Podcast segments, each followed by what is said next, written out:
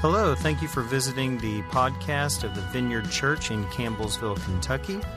If you haven't already, feel free to visit our audio archive at vineyardcampbellsville.org or subscribe to our podcast on iTunes. And now, here is this week's message brought to you by Senior Pastor Adam Russell. Hmm, hey, good morning, everybody. Putting the last little note in here. Welcome to the Vineyard. My name is Adam Russell. I'm the pastor, and really good to be here with you. I was not here last week because I spent the last week in Boston, New Hampshire, and Maine, and uh, doing some vineyard stuff up in the Northeast. It seems like it's becoming a home away from home, and uh, as good as it was, it's always better to be back home. So I bring greetings from the Vineyard tribe in the Northeast, and uh, really good to be here. Also, just want to say high fives to the three people who spoke on my behalf last Sunday. Weren't they good? Yeah. So, Aaron, you did really good. That's what I keep hearing. You know, you just and Marcus and Heather love it. Uh, we got a we got a we got a deep pool here at the Vineyard. I don't have to do it all, and that's always a really good feeling. All right, everybody okay? Everybody enjoy that extra hour? You look fresh this morning. You look really fresh. I don't think I've ever seen this many people look so fresh for service. Yeah. Yeah, that's good. All right, hey, if you want to this morning, open up your Bibles to the letter of Philippians. We're going to look at a few verses out of chapter 1. We're going so slow. Is everybody okay with just going really slow? We're going to go so slow. In fact, I'll just go ahead and let you know this it's going to take us a good while to ever get through all of this. So we're going to go really slow through the letter of Philippians. In fact, we're going to take a break in December and we're going to do Advent stuff, right? And then in January, we're going right back. So if you wonder where we're going to be, this is where we're going to be, and it's going to be this this text for a good long while. We're going to read a few verses this morning. I want to read verse 12 all the way through verse 19, and then we'll try to hopefully have something valuable to say. We'll see. I'm confident. Verse 12, this is Paul. He says this And I want you to know, my dear brothers and sisters, that everything that has happened to me here has helped to spread the good news. For everyone here, including the whole palace guard, knows that I am in chains because of Christ.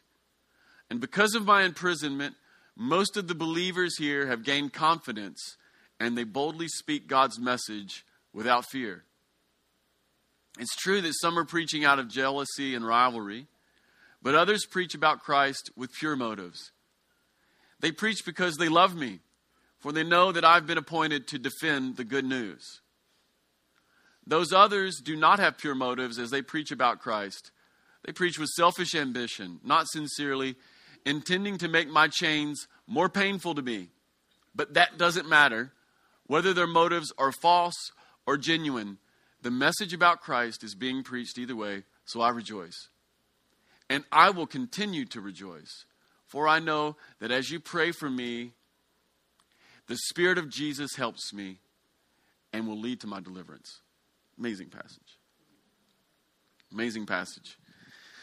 Uh, for those of you who have uh, maybe been here since we started this little series, uh, you probably already know this, but for those of us who are maybe just popping in for the first Sunday here at the Vineyard, I'll catch you up just a little bit and give you some context for what Paul is saying here. The reason Paul's talking about being in chains and the reason Paul's talking about imprisonment is because at this moment in his life, he's actually in prison. He's in Rome and he is in prison. He's writing this letter from jail. He is at best under house arrest, and he's probably experiencing something worse than that. So he's in jail, and he is continuing his gospel work. Uh, this is one of those passages that, for me, kind of like has everything in it. It's got everything in it. It's got the work of God, it's got the pain of life, it's got trust, it's got joy, it's got heartache, and it's got hope. All of it is packed into these few verses, about seven verses. Did you guys notice that? Did you notice that? I hope you did. So here's what I want to do. I just want to unpack it very simply this morning. If you can put verse 12 back up, that would be really great. Verse 12, we're going to start here. And I want you to keep in mind that Paul is in jail when he writes this. Does this sound, by the way, does this sound like somebody who's in jail? He says, I want you to know, dear brothers and sisters, that everything that's happened to me here, here being in jail, everything that's happened to me in jail has helped to spread the good news. Let's just stop right there.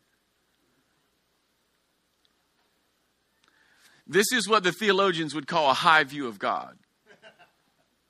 High view of God. In fact, one of the things that you get in the letter to Philippians in general is a very high view of God. And I'll just be very honest with you, especially because we're the vineyard, right? Here in the vineyard, and especially in our local context, we don't typically have as high a view of God as the letter of Philippians often hands to us. We lean way harder, especially here at the vineyard. We, we, lean way harder into the free will of man. We lean way harder into things like personal choice, and you basically get what you deserve or work for. And those things are not entirely untrue. But one of the things you see here, and keep it up, please. One of the things you see here, all the way through the letter, it is a consistent theme. It's such a high view of God. It is the idea that the things that are happening, they are happening because God is at work. This isn't just Paul's plan. This isn't just a series of unfortunate events. It is the fact that God is at work and He is orchestrating something, and the orchestration is good no matter how it looks. It's very challenging, but at the, at the same time, it's comforting. How many of you have ever gone through something very difficult and you wondered where God is in it? Well, I can assure you this God is in it somehow. It doesn't mean that he orchestrated it, but it always means that God is in it. We would do well here at the Vineyard to have a bit of a higher view of God and a bit of a higher view of his own sovereignty and that he's working in all circumstances, uh, even, even, even the bad, not just the good, but even the bad. So, he's making the point here that God is at work, and he's having to make this point Remember, he's writing back to the church in Philippi. He's having to make this point because Paul planted the church in Philippi, which is a city. And we talked about this in our first message in the series that when Paul first went to Philippi, he ended up in jail, right? Amazing story. I hope everybody has read Acts 16. Has everybody here read Acts 16 since we started this? I hope you have. If you haven't, you must. You absolutely must. We're going to check next week and then we're going to disassociate a few people. No, we're not. But you definitely should read it. Because here's what happens in, the, in, in Acts chapter 16 Paul plants the church in Philippi, and in the process of planting this church, he gets thrown in jail. And he and Silas he and Silas are in chains, and it says at midnight they started to sing to the Lord. And in the process of singing some hymns to the Lord, there was an earthquake, and everybody's chains break open. And not only did Paul and Silas go free, but everybody in the jail goes free. And the jailer who was concerned, because you would be concerned, right, if all of your prisoners uh, started walking out of the jail, he, he thinks he's about to kill himself. Paul uh, intervenes and saves him as well. So it's like this huge salvation moment, and the church rejoices, right? It's like, man, Jesus is on our side. How do we know that? Because the chains are like falling off of our hands. Nothing can stand against us. It's like total power breakout session. And now Paul's in jail in Rome, and he says in verse 12, I want you to know, dear brothers and sisters, that everything that has happened to me and is happening to me is helping to spread the good news. And he has to say this because if you were at the church in Philippi and the guy who had been busted out of the jail miraculously was in jail and the chains that once came off or not coming off, you would wonder if God had left him. Right? You would begin to think, well, God used to be with Paul, but he's no longer with Paul. God used to be at work, but now he's no longer at work. Oh, or, or you would think everything that we have believed is, it's maybe it's just untrue. We, we were bamboozled. But Paul says, no, no, it's not true at all. The very same God who was at work when my chains fell off with Silas is the very same God who is still at work in jail, though my chains do not fall off.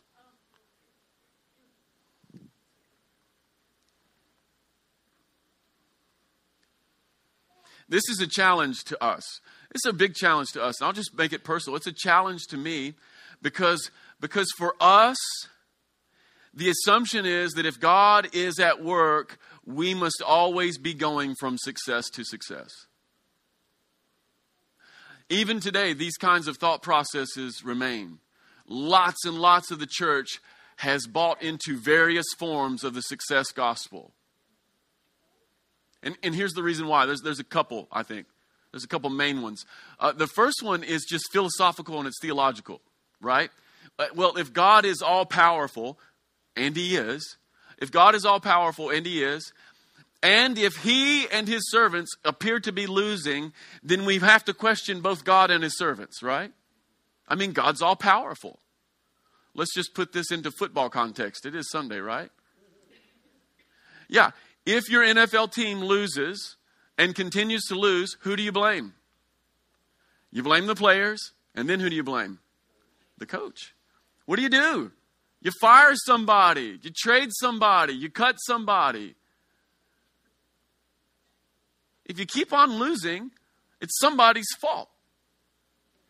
Get rid of them. So that's one reason. That's one reason we struggle with this sort of idea. Second reason we struggle with this kind of idea is because the gods that we worship here in America are almost all some form of the success gods. Let me just tell you right now idolatry is alive and well. It is alive and well here. It doesn't just live in South America or some other country over there. You don't have to get on a boat. You don't have to get on a plane. You don't have to cross waters. We are as idolatrous as anyone in the entire world. And here's the worst part we maybe see it less than anyone else in the whole world. And it's because almost all of our gods in America are success gods. You know what you and I love? You know what Americans love? You know the altar that we will bow down in front of every single time? Success. Winning. Winning. That's it. The gods of this age are offering all kinds of success.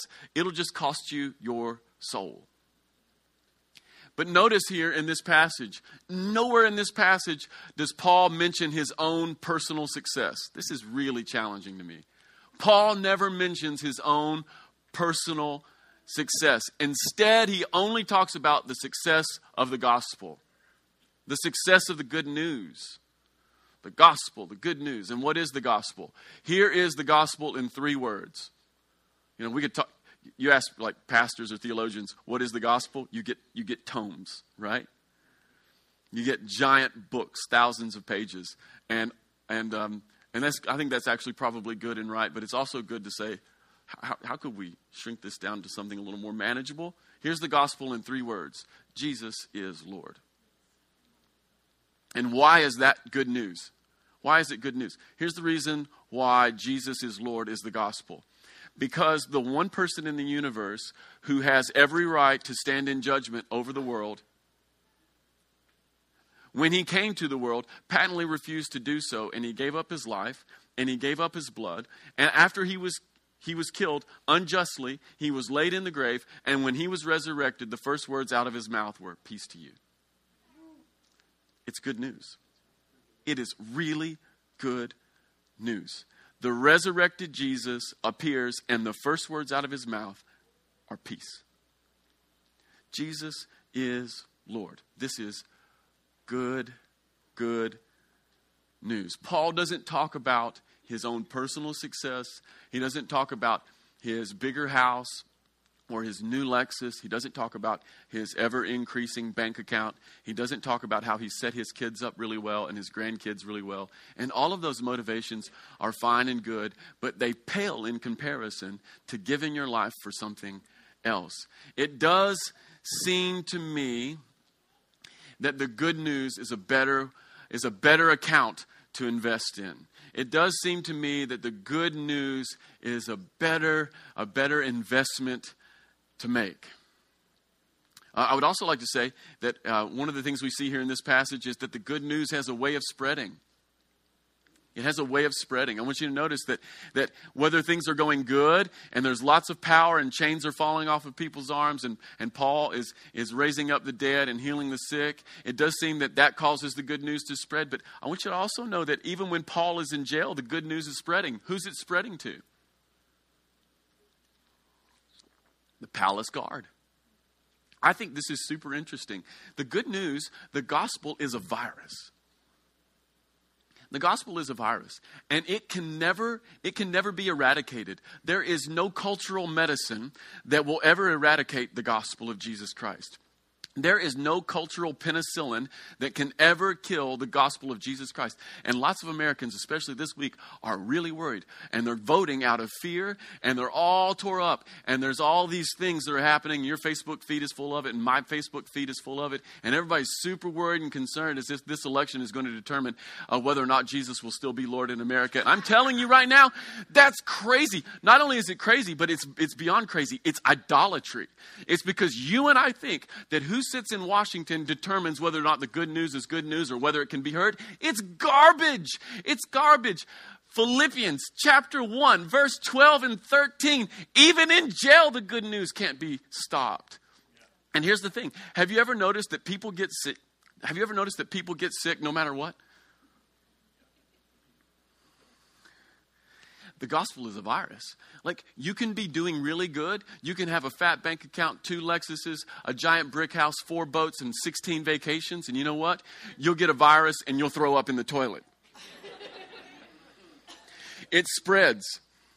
It spreads. Have you also noticed this? This is what I've noticed.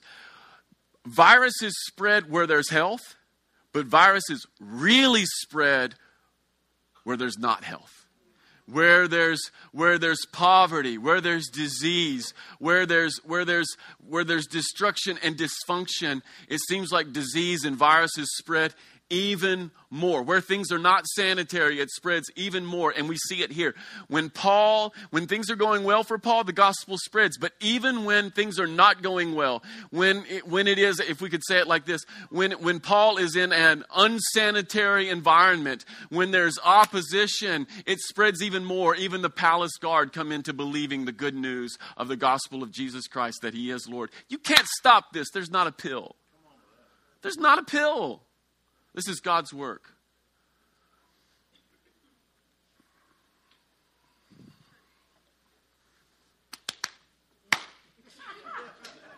I'm starting to feel this. I'm, I'm actually starting to believe a little bit of this.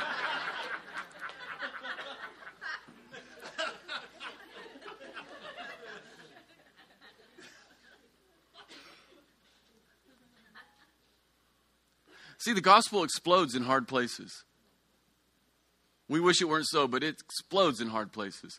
And there's a lot of places where you and I may not find personal success. Uh, there's nothing in the Bible that guarantees you and I personal success. Not there. At least not in the way that the success gods of America define it. But there is no place or circumstance where the good news of Jesus cannot break through and have an effect. All of this brings up the question what am I living for? This is, this is really, this is the sermon this morning. What in the world am I living for? If you're living for the success gods, if you're living for the success gods, woe to you. Seriously.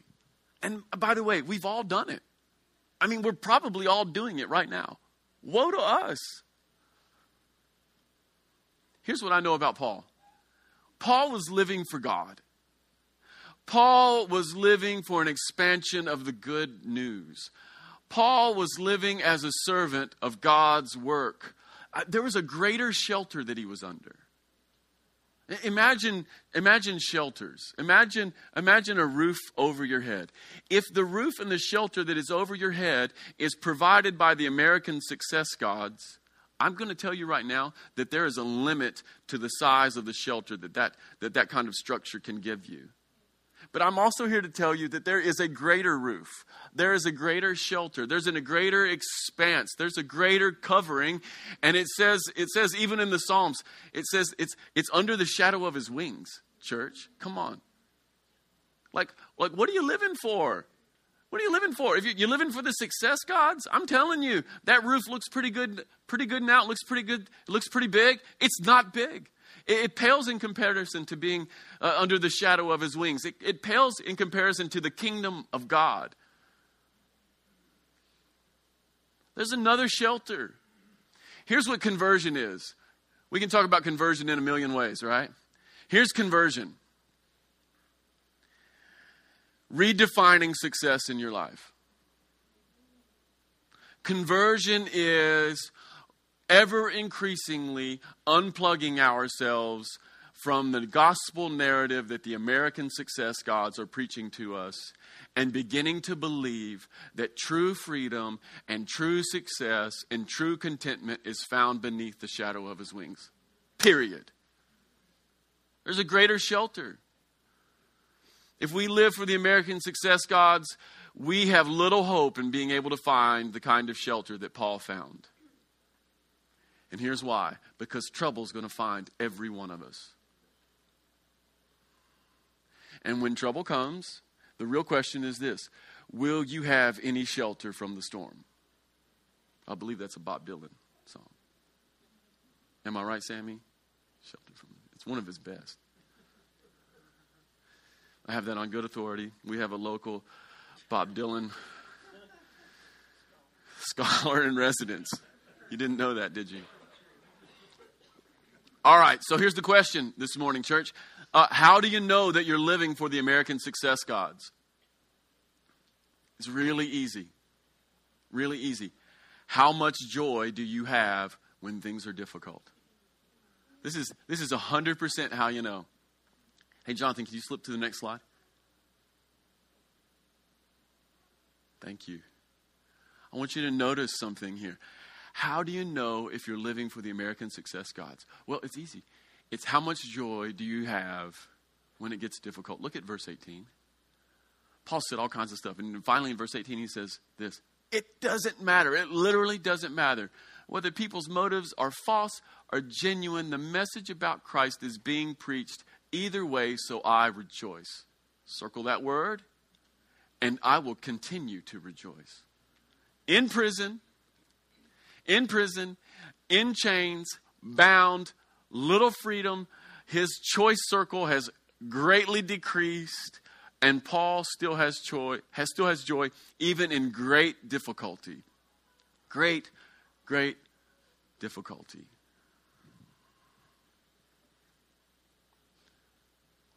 His joy was in God. His joy was in the preaching of the gospel. That's where the joy is. And I love that that it's it's so rooted in God's ability to bring about good that even when people are preaching for the wrong reasons or trying to make Paul's life more difficult, he was free to live in joy. Amazing. See, if we live for the American success gods, we'll only have joy when things are good. We'll, we'll have joy when things are lining up with having more. We'll have joy when, when things are lining up for you and I to be seen more. We'll have joy when we can have more stuff, when we can take more trips, when we can eat at fancier restaurants, when we can have more vacations, when we can live with more comfort and less responsibility. By the way, that is the American dream to live with more comfort and less responsibility and it is diametrically opposed to the kingdom of heaven. The American success gods are preaching a gospel that says you'll be happy if you can just acquire. If you can acquire more comfort and less responsibility, more comfort and less responsibility. But that blanket is a thin, thin sheet on a cold night. And some of us might be thinking, well, do I have to be an apostle and do I have to like run around and preach the gospel in order to, to have this kind of joy? Uh, the good news this morning is no. And not only that, you don't even have to be in full time ministry. And not only that, I don't even recommend full time ministry. like, seriously, if you can do anything else, do it. no, it's the truth. This is the truth. I'm telling you, full time ministry is like the day of the Lord. It's great and terrible. Okay? If you can do anything else, you go do it. You only do it if God asks you to do it. Some of you might be thinking, do I have to, do I have to you know, travel around and, and, and preach? No. You do not have to do any of those things. But here is the thing you and I must be no less converted than Paul was. We don't have to have the same vocation, but we can be no less converted. You and I can be no less surrendered. Not all are apostles or prophets, pastors, teachers, or evangelists, but every single person is called to live beneath the roof of the gospel of Jesus. We simply, we simply cannot have a little bit of good news and then go along with our full helping of American success gods. You and I can be teachers, and we can be dads and students and businessmen and women, but we can also be good news people. We have to be good news people. We have to live for something bigger than personal success. We need to be converted to something bigger. We have to be converted to something bigger. We need to be captured by something more beautiful. We need to be moved by just mere gaining. By the way, kingdom conversion always shows up in a different metric than just a life of acquisition. Rather than what we gain, it's clearly seen in what we give. This is it. Rather than doing the measurements by what we've gained, the kingdom of heaven is almost always counting what did we give. And we see it in the Lord Jesus himself, right? We're going to read it in a few weeks here out of chapter 2. Jesus left heaven, took on human flesh, gave up all of his God privilege, gave up everything.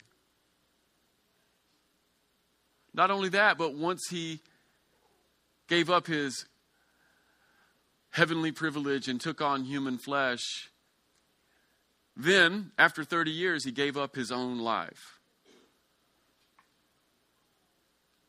He gave up on his own life for people who were uninterested in what he was offering.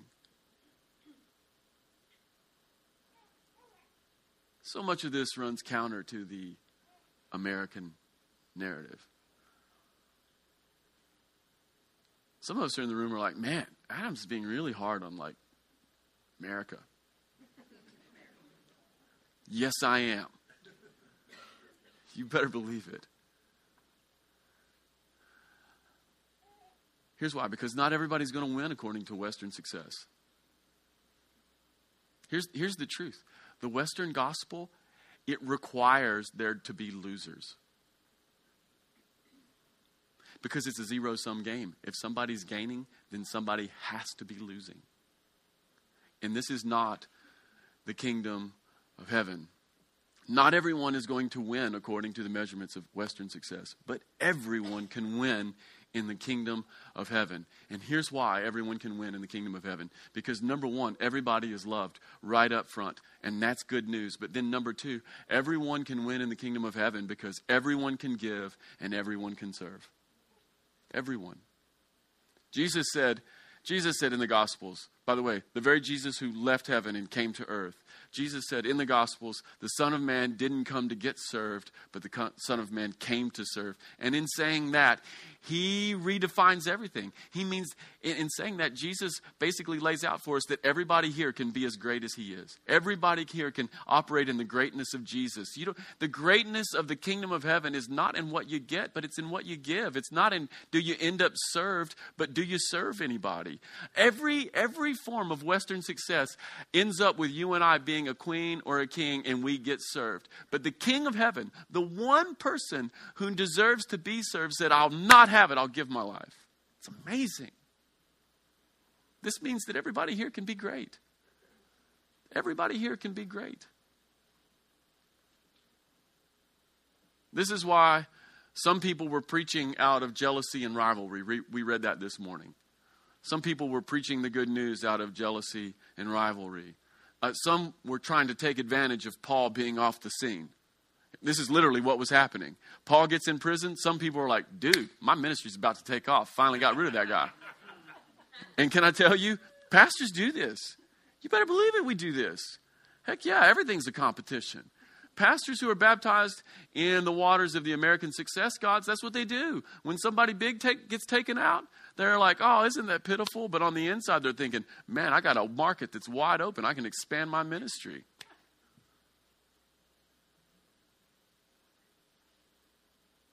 We know this is true, right?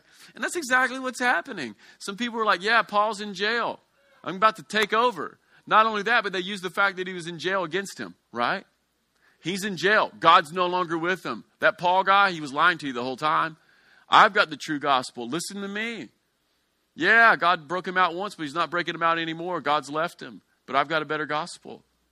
This is basically what was happening.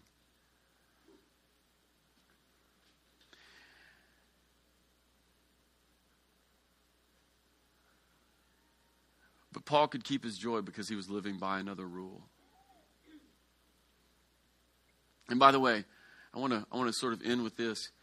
You need to understand that this is not Christian fatalism.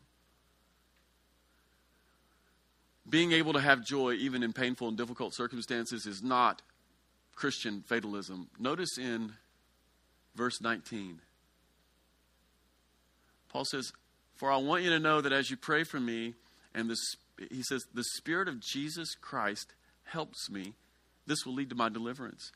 So while he's able to keep his joy, while he's able to see that God is at work, even in painful and, and, trying circumstances, he's at the same time saying, Would you guys pray for me? I need your help, and it's going to lead to my deliverance. So it's not Christian fatalism. It's not as though you have to say that everything is hand selected for me by God. Uh, we can say something more along these lines that God is working in everything while not everything is his working. It's a, it's a heck of a it's a heck of a thing, but there is a difference. God is working in everything, but not everything is his working. What does that mean? It means this you, you don't have to accept that sickness and hardship is the plan of God. But in the midst of sickness and hardship, you can expect to meet Him every single time. You don't have to say, well, you know, God gave me cancer. You don't have to say that. It's ridiculous. But in the midst of cancer, you better believe that God can work every single time. And oftentimes, He works really profoundly in the middle of, of hardness, hardship, and sickness, and pain and difficulty. Oftentimes, He does. And in the midst of difficulty, you can and you should pray for deliverance.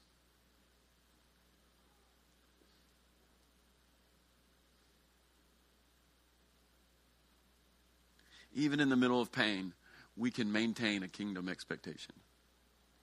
Hmm. Amen. Well, I just feel like I've stirred up enough troubles this morning for everyone. Everybody still happy? I'm happy. I know that. I'm getting happier by the minute. I think. I think I am. I think it's true. Listen, guys, I think like 75% of what I told you this morning is true.